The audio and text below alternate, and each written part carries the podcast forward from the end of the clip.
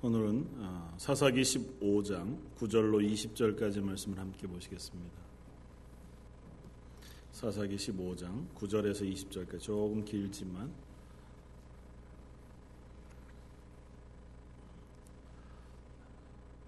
차였으면 한 목소리로 같이 한번 천천히 읽겠습니다. 이에 블레셋 사람들이 올라와 유다의 진을 치고 레히에 가득한지라 유다 사람들이 이르되 너희가 어찌하여 올라와서 우리를 치느냐? 그들이 대답하되 우리가 올라온 것은 삼손을 결박하여 그가 우리에게 행한 대로 그에게 행하려 함이로라 하는지라. 유다 사람 삼천 명이 에담 바위 틈에 내려가서 삼손에게 이르되 너는 블레셋 사람이 우리를 다스리는 줄을 알지 못하느냐? 내가 어찌하여 우리에게 이같이 행하였느냐 하니?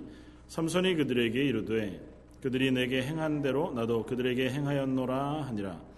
그들이 삼손에게 이르되 우리가 너를 결박하여 블레셋 사람의 손에 넘겨 주려고 내려왔노라 하니 삼손이 그들에게 이르되 너희가 나를 치지 아니하겠다고 내게 맹세하라 하매 그들이 삼손에게 말하여 이르되 아니라 우리가 다만 너를 단단히 결박하여 그들의 손에 넘겨줄 뿐이요 우리가 결단코 너를 죽이지 아니하리라 하고 새 밧줄 둘로 결박하고 바위 틈에서 그를 끌어내니라. 삼손이 레히의 이름에 블레셋 사람들이 그에게로 마주 나가며 소리 지를 때 여호와의 영이 삼손에게 갑자기 임하심에 그의 팔 위에 밧줄이 불탄 삼과 같이 그의 결박되었던 손에서 떨어진지라 삼손이 나귀의 새 턱뼈를 보고 손에 내물로 집어 들고 그것으로 천명을 죽이고 이르되 나귀의 특별로 한 더미 두 더미를 쌓았으며 나귀의 특별로 내가 천명을 죽였도다 하니라. 그가 말을 마치고 특별을 자기 손에서 내던지고 그것을 라맛 레히라 이름하였더라. 삼손이 심히 목이 말라 여호와께 부르짖어 이르되 주께서 종의 손을 통하여 이 큰 구원을 베푸셨사오나? 내가 이제 목말라 죽어서 할례 받지 못한 자들의 손에 떨어지겠나이다 하니 하나님이 레히에서 한 우묵한 것을 터뜨리시니 거기서 물이 솟아나오는지라. 삼손이 그것을 마시고 정신이 회복되어 소생하니 그러므로 그 샘 이름을 엔학고레라 불렀으며 그 샘이 오늘까지 레히에 있더라. 블레셋 사람의 때에 삼손이 이스라엘의 사사로 20년 동안 지냈더라. 아멘. 지난주에 이어서 삼손의 이야기를 통해서 어, 우리가 어떤 존재인지 또 우리가 어떻게 하나님 앞에 서야 하는 존재인지를 어, 또한 살펴보게 예, 보기를 원합니다. 어, 삼손을 통해서 지난주에 함께 살펴본 것처럼 하나님은 이스라엘을 어, 구원하시기 위하여 삼손을 나시린으로 세우셨습니다. 하나님의 구원 가운데 이스라엘은 스스로 이제 하나님 앞에 부르짖어 하나님의 구원을 구하지도 못할 만큼 어쩌면 어, 그야말로 밑바닥에 하나님을 여호와로 그들의 구원자 되시는 하나님의 백성다움을 완전히 잃어버린 채 어, 섞여 사는 그 이방 나라 블레셋과 조금도 다를 바 없는 삶을 살아가고 있는 이스라엘이었지만 하나님께서는 그들을 또한 구원하시기 위하여 나시린으로 삼손이라고 하는 한 사람을 어, 세우시고 그를 잉태치 못하는 어머니의 태를 여셔서라도 그를 하나님의 구원자로 세우시는 이야기들을 읽었었습니다. 그리고 하나님의 세우신 그 나시딘이라고 하는 삼손의 모습을 통해서 하나님 앞에서 특별히 구별되어 자기의 전 인생을 하나님 앞에 바침으로 자기 백성이 하나님 앞에 드릴만 하지 못한 그때에 스스로의 생명을 들여 스스로의 전 삶을 들여 하나님 앞에 구원을 어, 이루어 가는 모양이 어쩌면 예수 그리스도의 모형과도 같다고 하는 부분을 우리가 함께 살펴보았었습니다. 아, 오늘은 계속해서 그 삼손의 아, 이야기, 그가 어떻게 사역 가운데 사역을 했는가라고 하는 이야기들을 읽어보면서 정말 그러면 삼손이 그러한 삶을 살았는가, 또 그런 삼손을 통해서 우리는 어떤 것을 배울 수 있는가를 아, 살펴보게 되어지길 바랍니다. 근데 참 어려운 것은 그렇다고 하면 삼손이 나시린으로 세움을 받았고 하나님의 구원자로 어머니의 태를 특별히 여셔서 어, 구원의 사람으로 세운 어, 그 사람이라면 그리고 그가 성령이 충만한 임재를 따라서 그가 사는 곳에서 이제 하나님의 일을 시작하기로 했다면 그의 평생이 뭐 몇 번의 실수들이 있을 수 있겠지만 그래도 하나님의 사람으로 이스라엘 구원하는 역할을 감당하는 것이 정당해 보입니다. 그런데 어, 그렇게 보기에는 어, 성경이 기록하고 있는 삼손의 이야기가 그렇게 우호적이지 않습니다. 그러니까 아무리 읽어보아도 대단한 사람인 것만은 분명해요.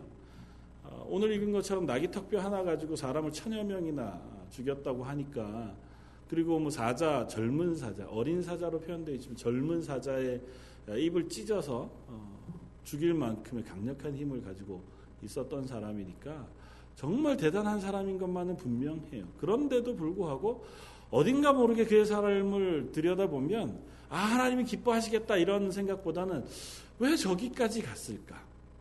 어떻게 저럴 수 있지라고 하는 생각이 오히려 더 많이 든단 말이죠. 그래서 도대체 삼손이라고 하는 사람이 나시린으로 세움받아 하나님의 구원자 사사의 역할을 감당하는 동안 왜 저렇게 살 수밖에 없었고 그 이야기를 하나님은 왜 굳이 성경에 기록해 두셨을까? 아니면 그 이야기를 통해서 우리에게 하고자 하시는 말씀은 무엇인가를 고민해 보게 되어집니다. 어, 첫 번째는 이런 것들을 한번 생각해 보면 어, 좋겠습니다. 이 사사 이야기를 통해서 사사기 전체를 통해서 우리가 살펴볼 수 있는 것이기도 하거니와 오늘 말씀을 통해서도 또 극명히 드러나는 것은 지난 주일날 우리가 함께 나누었던 말씀과 동일합니다. 이 세상은 여전히 자기의 이름을 위하여 살아가고 우리는 하나님의 백성으로 하나님의 이름을 위해서 살아가는 사람이라고 하는 사실을 우리가 확인하게 되어진다는 것입니다.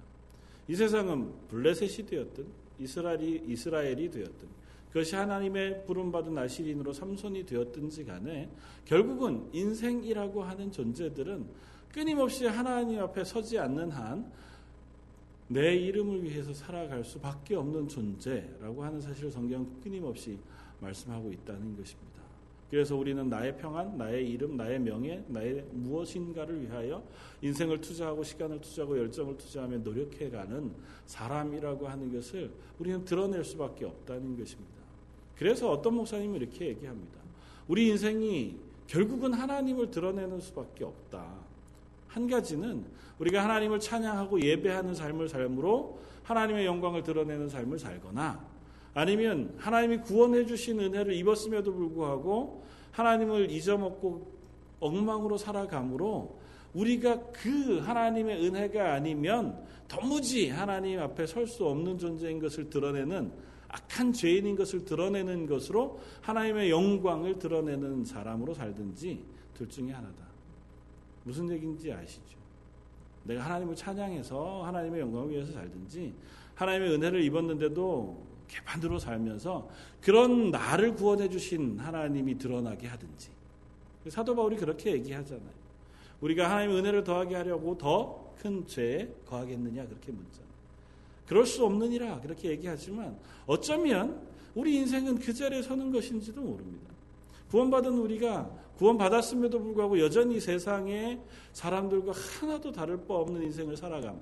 그런데도 불구하고 그런 우리를 향하여 구원을 베푸시기 위해 또 일하시고 또 계획하시며 아, 또 계획하시다 뭐 창세전에 계획하신 계획을 따라서 우리를 구원하기 위해 지속적인 어, 애를 쓰시는 하나님의 그 모습을 통하여 우리 하나님의 영광을 보게 되어진다는 거죠. 이스라엘의 모습이 그렇잖아요. 하나님께 범죄하여 하나님 아닌 하나님 모르는 백성 블레셋, 모압, 암몬과 조금도 다를 바 없는 삶을 살아가는 이스라엘이지만 하나님께서 그들을 구원하기로 작정하셔서 사사들을 계속 보내신다고. 사사를 보내시면 그 사사들이 있는 동안에 또 하나님을 섬기는 척하다가 사사가 죽자마자 또 똑같은 죄에 빠지는 그야말로 더 이상은 용서해 줄 만한 가치가 없는 그런 수준에 있는 이스라엘을 또 구원하시기로 작정하셔서 또 사사를 보내신다. 하다가 하다가 하다가 안 돼서 이제 삼손을 보내실 때는 이스라엘이 하나님 앞에 구원을 어, 요청하지도 않고 부르짖지도 않고 회개하지도 않는데도 불구하고 하나님이 그 죄악 가운데 평안히 거하는 이스라엘을 구원하시기 위하여 특별히 나시린 삼손을 세우신다는 겁니다. 이스라엘은 그냥 블레셋과 어울려 사는 게 편안합니다. 지금의 삶은.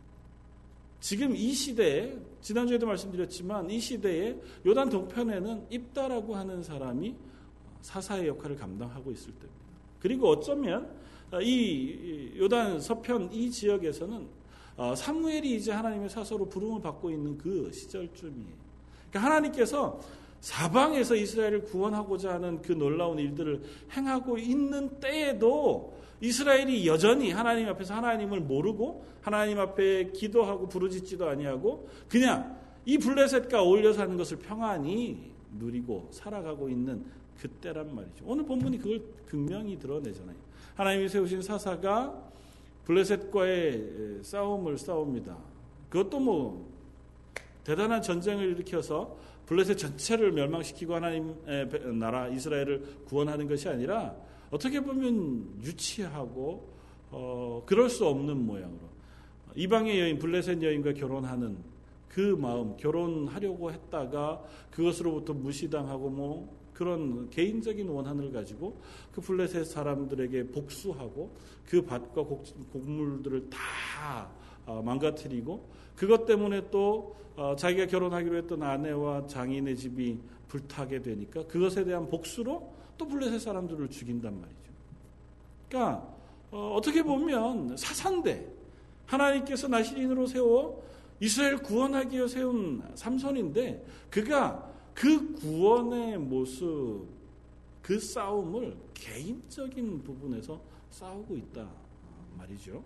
그럼에도 불구하고 하나님이 이스라엘을 여전히 하나님의 백성으로 세우고자 하신다는 것.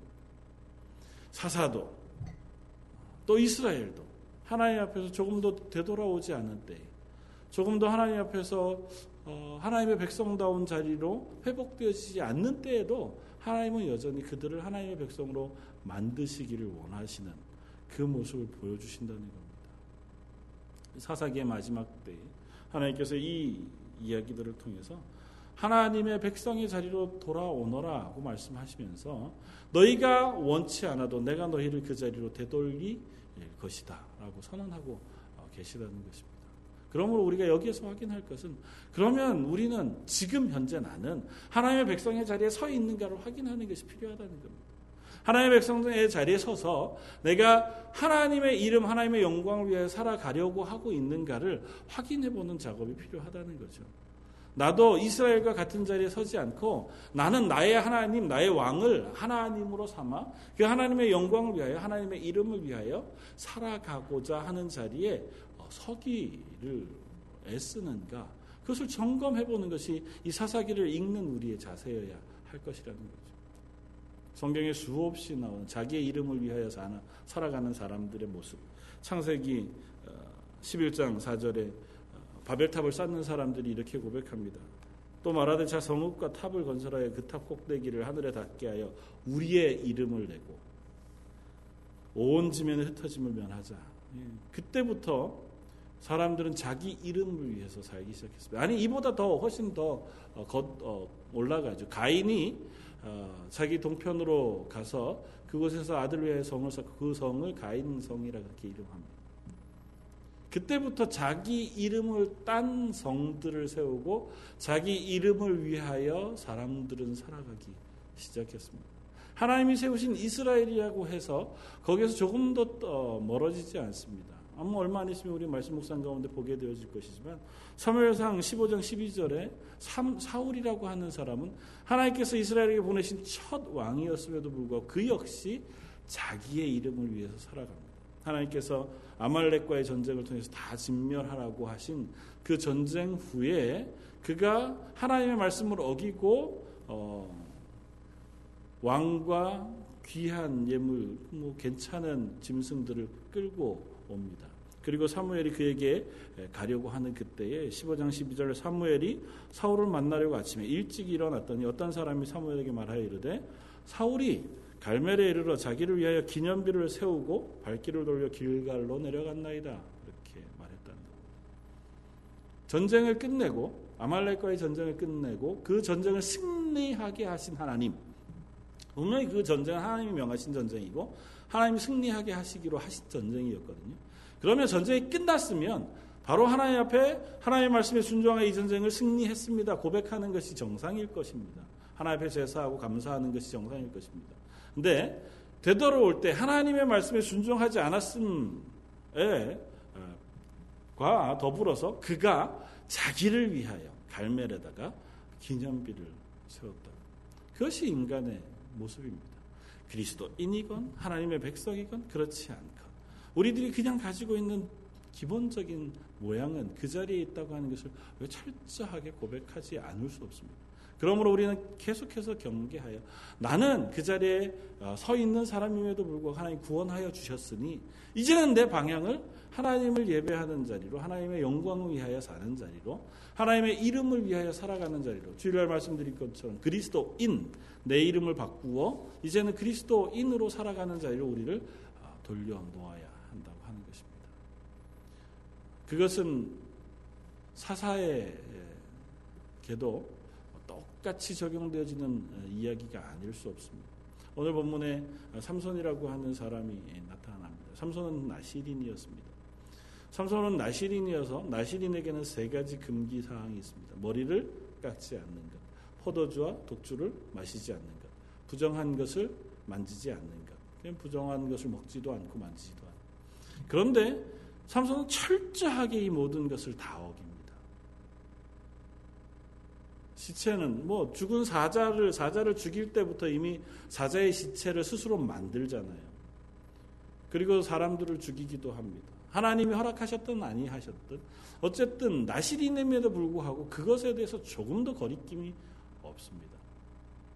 술과 독주를 멀리하는 것이 나시린의 징표입니다. 그럼에도 불구하고 삼손은 14장에 보면 딥나라고 하는 곳에 내려가 블레셋 여인과 결혼합니다. 어떻게 보면 부정한 것을 만지는 것, 부정한 행위를 하는 것과 똑같죠. 이방 여인과 결혼하는 게 하나님께서 금하신 것이잖아요. 율법 가운데 금하신 것을 삼손은 한다고요. 그것뿐만이 아니라 그가 그곳에서 잔치를 벌이고 잔, 어, 결혼 축하 잔치를 7일 동안 합니다. 7일 동안 필경은 술을 마셨겠죠. 삼손은 나시린으로 하나님 앞에 서약하여 내 인생을 드리겠습니다. 그렇게 고백한 고백에 모든 것들을 어겨간다고요. 딱 하나 어기지 않는 것이 있습니다. 머리를 자르지 않는 것. 그리고 삼손은 그것으로 나는 하나님의 나시린으로서의 삶을 잘 살고 있다. 그렇게 착각하고 있는 것 같아 보입니다. 왜냐하면 머리를 자르지 않고 있는 한 수시로 하나님께서 그에게 이 성령을 부으십니다.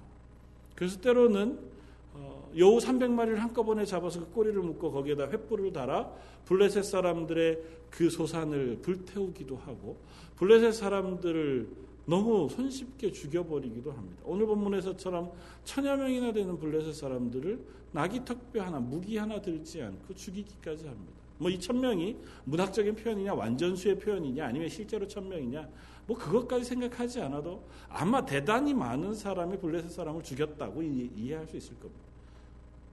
하나님이 그때마다 이 일을 행할 때마다 하나님께서 이 삼손에게 성령을 부으십니다. 그리고 성령이 그에게 임하시면 그가 묶였던 끈을 가볍게 끊기도 하고 때로는 성 문짝을 메고 산 위에 옮겨 놓기도 합니다. 그가 대단한 힘들을 발휘하게 되기도 하죠. 그러면서 스스로는 착각하고 있습니다. 아, 내가 아직도 나시린으로 하나님의 사사로 잘 살고 있다 고 생각하는 거죠. 그 이야기는 어디 가서 우리가 확인할 수 있냐 하면 그 뒤에 가면 드릴라라고 하는 한 여인과 어, 그의 머리를 깎이우는 과정 가운데에 그가 어, 고백하는 고백을 보면 우리가 알 수 있습니다. 그 드릴라가 계속해서 이 삼손을 어, 괴롭힙니다. 도대체 네 힘의 근원이 무엇이냐? 그걸 알려줘라. 블레셋 사람하고 짰다는 것이 너무너무 명확하잖아요. 그런데도 불구하고 거기에 그 집에 계속해서 드릴라와 같이 있습니다. 그리고 거짓말을 계속하죠. 이것 때문이다, 저것 때문이다 얘기합니다. 그럼에도 불구하고 그것이 결코 효과를 보지 않으니까 이 드릴라가 삼손에게 가서 끊임없이 괴롭히는 그 괴롭힘의 마지막에 삼손이 결국은 자기의 머리 이 자른 것에 대하여 어, 실토하기 시작합니다. 그러면서 어, 삼손이 이렇게 고백합니다. 16장 17절. 삼손이 진심을 드러내어 그에게 이르되 내 머리 위에는 삭도를 대지 아니하였나니 이는 내가 모태에서부터 하나님의 나시린이 되었음이라 만일 내 머리가 밀리면 내 힘이 내게서 떠나고 나는 약해져서 다른 사람들과 아, 다른 사람과 같으리라 하니라. 삼손은 이렇게 생각한다는 겁니다. 내가 이 머리 때문에 이 직분을 유지하고 있다. 내가 힘이 강력한 것은 이 머리의 영향이다라고 삼손은 스스로 고백하고 있다는 겁니다. 그리고 너무너무 확신에 차서 이야기합니다. 그리고 그 머리가 밀리자 실제로 그에게서 여호와의 영이 떠나가고 힘이 사라집니다. 삼손은 이 머리카락만 기르고 있으면 자기가 하나님의 사람으로서의 자격을 유지하고 있다고 착각하고 있습니다. 그것이 하나님의 은혜인 것을 깨닫지 못한다는 거죠. 그가 하나님 앞에서 사사답지도 나시린답지도 못한 삶을 살아갑니다. 그가 나시린으로서의 자기의 어, 서약한 것을 지키지도 못하고 살아갑니다. 그런데 스스로 착각하기를 나는 이것만 안 깎으면 하나님의 나시인으로서의 자격을 유지하고 있다고 생각한다고. 그래서 이것 때문에 내가 하나님의 나시인 사사로서의 역할을 지금껏까지 감당했다고 생각한다는 겁니다. 그리스도인에게도 그러한 모습이 있다는 거죠. 하나님의 백성들에게도 그러한 모습이 있었습니다. 이스라엘 백성들에게도 우리가 법계만 가지고 있으면 이 전쟁을 승리할 거라고 착각했다고요. 우리가 하나님 앞에 제사만 드리면 우리가 하나님의 백성일 거라고 착각했습니다. 내가 11조만 드리면 하나님께서 우리의 공물에 축복하실 것이라고 착각했습니다. 내가 하나님 앞에 어떤 것을 드리든 하나님 앞에 제사 드리는 것만 제대로 드리면 나는 하나님의 백성으로 할 것들을 다 한다고 착각했단 말입니다. 말라기 선지자를 통해서 하나님께서 그렇게 얘기하잖아요. 눈먼 것 저는 것을 내게 드리고도 너희가 그것으로 너희의 할 것을 다 한 것으로 착각하는구나. 너희가 그런 것들을 너희 총독에게 드려봐라. 너희 총독이 그것을 받고 기뻐하겠다. 그러면서 우리가 그 이야기를 읽으면서 이렇게 생각합니다. 아, 하나님 좋은 걸 받으시길 원하시는구나. 온전한 걸 받으시길 원하시는 그게 아니라 너희 마음이 없는 그것을 통해서 너희가 하나님을 섬기고 하나님을 기쁘시게 한다고 하는 착각을 그만두라는 겁니다. 하나님이 우리에게 긍휼을 베푸셔서 오래 참으심으로 기다리시기는 하십니다. 그러나 그 기다리심을 착각해서 내가 아직도 하나님의 자녀로 그럴듯하게 살아가고 있구나 라고 하는 착각을 해서는 안 된다는 거죠. 하나님이 손대기로 작정하신다면 여기에서 하나님의 손대심 가운데 놓이지 않을 사람이 누가 있겠습니까? 만약에 하나님 앞에서 범죄한 것을 우리에게 병을 내 주시거나 가업을 파탄 나게 하신다거나 아니면 하다 못해 뭐 자동차가 사고가 난다든지 다리가 삐끗해 부러지게 한다든지 그렇게라도 하나님에게 하나님이 우리에게 즉각적으로 반응하셔서 우리 죄에 대해 반응하신다면 하루에 열두 번도 더 넘어져 우리의 다리가 부러져서 또 병원에 입원해도 아니면 지금 당장 하나님 데려가셔도 할 말이 없는 사람들이잖아요. 그런데 착각한다고요. 아, 내가 그래도 하나님 앞에서 그리스도인답게 살려고 하는 노력을 하고 있다. 나는 주일 예배는 그래도 한 번도 안 빠지니까. 아, 앞에서 그래도 새벽 예배를 얼마나 열심히 드립니다. 남들 안 드리는 새벽 기도회에 나와서 내가 새벽 기도하는 사람인데 내가 금요 기도회 때마다 내 선교주를 위해서 열심히 열심히 기도하고 나는 선교 헌금을 꼬박꼬박하며 11조를 내가 열심히 드리는 것. 그것 때문에 나는 하나님의 사람으로 잘 살고 있다. 그렇게 스스로를 속이는 자리에 설 수 있는 존재라고요, 우리가. 하나님께서 그런 우리들에게 이 삼손의 이야기를 하고 계신 겁니다. 그거 삼손이 나시린으로 하나님 앞에서 사사 역할을 잘 감당해서가 아니라 하나님이 긍휼히 여기셔서 그를 기다리고 지켜보고 계신 것이다라고 하는 이야기를 하고 계신 겁니다. 그래서 오늘 본문에 나오는 이 엔학고레라고 하는 샘물의 이야기를 우리가 눈여겨보아야 합니다. 삼손이 스스로를 어, 잡으러 온 블레셋 사람들을 피해서 숨었습니다. 그 숨은 그 자리에 유대 사람들이 찾아왔습니다. 유다 지파 사람들이 3천 명이나 모여서 블레셋 사람들 앞에 가 묻습니다. 도대체 너희가 왜 우리라 전쟁하려고 하느냐? 우리가 이러저러 해서 삼손을 잡으러 왔다. 그러면 기다려 봐라. 우리가 삼손을 잡아다가 너희에게 넘길 터이니 전쟁은 하지 말자. 우리는 이대로 평안한 것이 좋다. 그래서 유다 사람들이 숨어 있는 삼손에게로 갑니다. 그리고 이 삼손을 붙잡아다가 아, 이 블레셋 사람들에게 넘기기로 작정합니다. 그래서 가서 삼손에게 말합니다. 너 왜 우리 평안하게 살고 있는데 이 편지 풍파를 일으켜서 블레셋 사람들을 자극해 우리로 전쟁에 빠지게 하느냐? 우리는 평안을 원하고 지금 이만하면 족하다. 그러니 너가 희생해서 우리의 평안을 유지해주면 좋겠다. 이것이 유다 지파 3천 명의 요구였습니다. 하나님이 주시는 샬롬, 하나님의 백성으로 하나님이 거하게 하신 땅에서 하나님을 섬기며 사는 이스라엘 사람들이 누려야 할 샬롬은 하나님의 보호하심 아래 하나님의 말씀에 순종함으로 얻어야 할 평안이었습니다. 그들이 하나님 앞에서 범죄하지 아니하고 하나님의 말씀에 순종함으로 하나님이 주시는 자유함과 그 평화를 누리는 것 그것이 이스라엘의 모습이어야 하는데 그들은 전혀 엉뚱한 것에서 평안을 찾고 있다고요. 눈앞에 있는 커다란 힘인 블레셋과 화평함으로 그들이 우리를 괴롭히지 않고 우리도 그것에서 큰 위협을 느끼지 않는 것으로 우리는 평안을 누리고자 한다는 거죠. 그래서 그 평안을 유지하기 위해서라면 사사라 할지라도 우리가 묶어서 그들에게 내어줄 용의가 있다는 겁니다. 우리를 위협하는 이 세상의 삶 가운데 우리의 안전을 위협하고 우리의 마음을 위협하는 어떠한 것이 있다면 내가 조그만 희생 정도쯤은 내어주고라도 기꺼이 내 마음을, 내 상황을, 내 삶을 평안으로 유지하고 싶어 하는 우리들의 삶과 조금도 다르지 않습니다. 하나님 앞에서 이게 정말 하나님이 기뻐하시는 것이 아닌 것 같아도 요 정도만 양보하면 내가 이 세상 가운데 그래도 평안을 유지할 수 있을 것이라고 우리는 스스로 생각할 때 때로는 조그만 것 정도쯤은 양보할 수 있어 합니다. 이건 하나님이 좀 덜 기뻐하시는 것이어도 어쩔 수 없잖아요. 그렇게 이야기하는 것으로 우리는 스스로를 위안합니다. 그리고 그것으로 인하여 내가 이 땅에서 평안을 누리기를 원합니다. 이스라엘이 그랬습니다.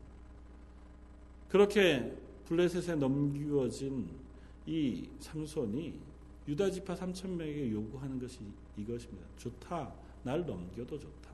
넘기는 것까지는 좋은데 한 가지만 약속해라. 나를 치지 않겠다. 여기 친다는 얘기는 죽을 때까지 친다는 얘기예요. 그러니까 너희가 나를 묶어놓고 죽이지 않는 조건으로 내가 너희들의 조건을 수락하마. 날 묶어서 블레셋 사람들에게 넘기는 것 기꺼이 내가 용납해 주마.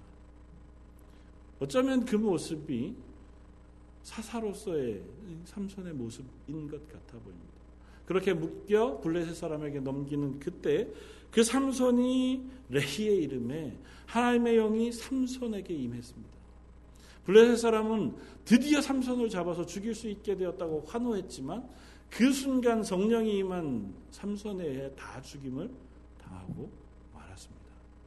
그리고 그것을 그곳에 블레셋 사람들의 그 죽은 사람 시체 더미들이 중간중간에 쌓이게 되었습니다. 그런데 그것으로 이야기가 끝나지 않고 그 모든 사람을 죽이고 나서 그 턱뼈를 던지고 그곳 이름을 어, 라맛 레히 턱뼈의 어, 산 어, 뭐, 턱의 산 이렇게 이름 붙여 놓고 나서 그리고 나서 삼손이 이렇게 고백합니다. 18절에 삼손이 심히 목이 말라 여호와께 부르짖어 이르되 주께서 종의 손을 통하 이 큰 구원을 베푸셨사오나 내가 이제 목말라 죽어서 할례 받지 못한 자들의 손에 떨어지겠나이다. 하나님의 성령이 임하여 내가 어, 블레셋 사람 천여 명을 나귀 턱뼈로 죽이는 구원을 이루었어요. 그랬는데 그런 삼손이라 하더라도 목말라서 죽을 지경에 이르게 되었다고 하나님 앞에 부르짖는다는 겁니다. 성령이 임해서 천여 명을 죽일만 하면 그 스스로가 그 힘을 가지고 스스로를 구원할 수 있을 것 같아 보입니다.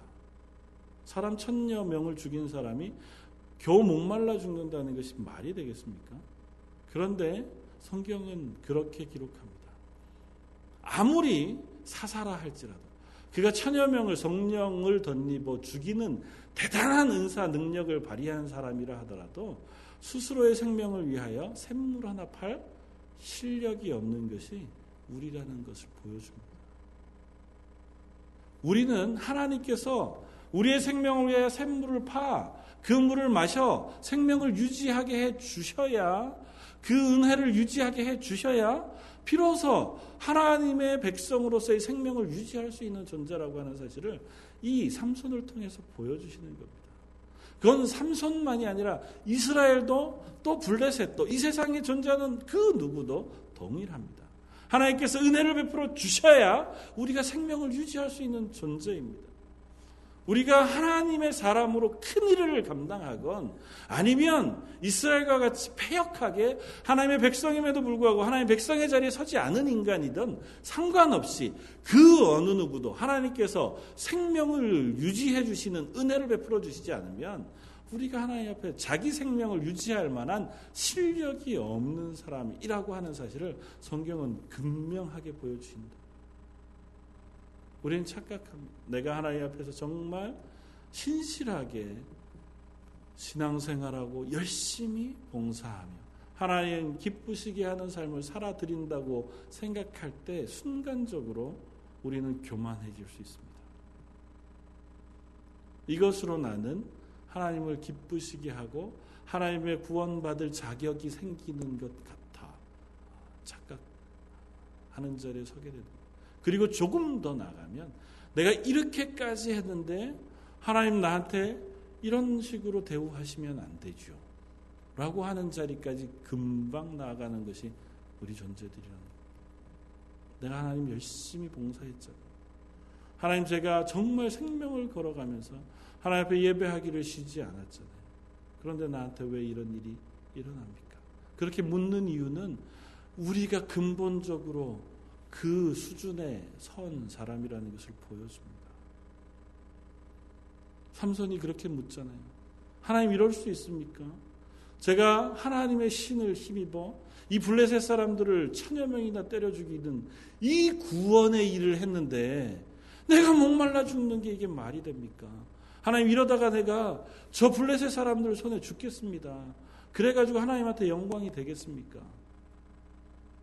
하나님 그런 삼손을 긍휼히 여기셔서 그에게 샘물을 터뜨려 그가 그 샘물을 먹고 생명을 다시 유지하도록 은혜를 베풀어 주십니다. 사랑하는 성도 여러분, 우리는 그 하나님의 은혜가 아니고는 단 하루도 하나님의 사람으로 설 수 없는 사람인 것을 고백합니다. 그리고 그 하나님의 은혜를 우리가 구하는 자리에 있지 않고는 우리는 얼마든지 이스라엘과 같이 블레셋과 같이 심지어 삼손과 같이 스스로 착각하고 스스로를 속여 내가 하나님의 사람으로 넉넉히 잘 살고 있다고 착각하는 자리에 설 수 있습니다. 내가 하고 있는 그 하나님 앞에서의 종교 행위 그것으로 나는 충분히 하나님의 사람으로 하나님의 구원받은 사람으로서의 삶을 살고 있다고 착각할 수 있습니다. 우리는 이 시간 다시 한번 나를 확인해 볼 수 있기를 바랍니다. 내가 하고 있는 무엇, 내가 행한 어떤 것, 내가 행동한 무엇 이전에 내 마음 중심에 하나님이 살아 계시다고 하는 사실을 믿는가? 그 하나님이 두 눈을 시퍼렇게 뜨고 우리 삶 바로 앞에서 우리와 동행하고 계시다는 사실을 내가 진심으로 믿고 신뢰하는가? 그 하나님이 나를 구원하시기 위하여 당신의 아들 예수 그리스도의 생명조차 아끼시지 않고 이 땅에 보내셔서 나를 당신 편에 붙여두기를 기뻐하셨다고 하는 사실을 내가 믿는가? 그 사실이 내게 믿음이 되어서 그 하나님이 나와 지금 동행하신다는 사실이 온전히 내 입술로 고백이 되어져서 그 하나님으로 인하여 온전히 기뻐하고 있는가? 그래도 우리는 감정적으로 연약해질 수 있습니다. 그래도 우리는 감정적으로 우울해질 수 있습니다. 그것조차 할 수 없다는 것이 아닙니다. 그러나 최소한 그 믿음과 그 고백, 그 신뢰가 확고한 이상 우리는 그 하나님을 부인하거나 하나님의 말씀에 어긋나는 자리로 나아가기는 쉽지 않습니다. 사랑하는 성도 여러분, 하나님이 이 마지막 때에 우리를 향하여 기대하시는 것은 그겁니다. 이 마지막 때에 하나님 살아계시다는 사실을 예배하는 단 한 사람, 그 한 사람을 하나님께서 기다리신다는 겁니다. 하나님의 교회, 그 교회에서 하나님이 지금도 살아계시다는 사실을 믿고 신뢰함으로 고백하고 예배하고 살아가는 사람들, 그 사람들 보시기를 하나님 원하신다는 겁니다. 우리가 그 하나님 살아계신다 하는 고백을 매일 매 순간 드릴 수 있기를 바랍니다. 내가 어떠하든지 내 삶에 내 감정의 어떠함 그런 것에 관계없이 그래도 나는 그래도 내가 연약해서 내가 실패하고 나는 부족해서 또 저 범죄할지라도 그렇다고 해서 하나님이 살아계시다는 사실에는 변함이 없습니다. 그래서 그 하나님이 두렵고 그 하나님 때문에 내가 나의 삶을 또한 경계하고 그것 때문에 내가 또 용기를 얻고 힘을 얻어 그 하나님의 도심을 구하는 자리에 설 수 있는 저 여러분들 되시길 바랍니다. 엔학고레라고 하는 그 샘, 샘을 터뜨려 부르짖는 자의 샘이라고 하는 이름을 가진 이 엔학고레 그것 그 샘이 삼손의 생명을 살렸던 것처럼 살아계신 하나님 앞에 우리가 기도하고 부르짖음으로 내 생명을 여전히 살리시고 하나님의 자녀의 자리에 놓기를 원하시는 하나님을 또 만나고 그 하나님으로 인하여 새 힘을 얻고 그 하나님으로 인하여 내가 다시 그리스도인의 자리에 설 수 있는 저 여러분들 되시기를 주님의 이름으로 부탁을 드립니다. 한번 기도하겠습니다. 감사와 찬양을 받으시기에 합당하신 주님 천여 명의 삶, 사람을 대적을 죽인 삼손이 그 자리에서 목이 말라 죽음 가운데 있음을 호소하고 하나님의 도우심을 구하는 그 모습을 보이는 것을 저희가 봅니다. 우리도 때로는 우리가 하나님 앞에서 난 이만하면 잘 살고 있나 보다 그렇게 착각할 때도 있고 그러다가 우리에게 닥친 환란과 어려움 인하여 우리가 하나님 앞에 기도하면서 답답해하고 안타까워할 때도 있는 것을 고백합니다. 하나님 그 어느 순간에라도 하나님을 향한 우리의 기도를 들으시고 우리 가운데 하나님의 긍휼을 베풀어 주옵소서. 저희가 그 하나님을 향한 부르짖음을 놓치지 않게 해 주시길 바랍니다. 우리가 하나님의 은혜가 아니고는 단 한 순간도 하나님의 자녀로 그리스도인으로 살 수 없는 존재인 것을 고백하는 자리에 서게 하여 주옵소서. 그래야 저희 런던 제일장로교회에서 속한 모든 성도들의 가정 그리고 그들의 입술을 통하여 하나님은 살아계십니다 고백하는 기도가 올려드려지게 되고 그 하나님을 의뢰하고 그 하나님의 도심을 구하는 그 예배와 기도가 드려지는 귀한 일들을 허락하여 주옵소서. 오늘도 저희 가운데 그 은혜를 베풀어 주시기를 원하오며 모든 말씀 예수님 이름으로 기도드립니다.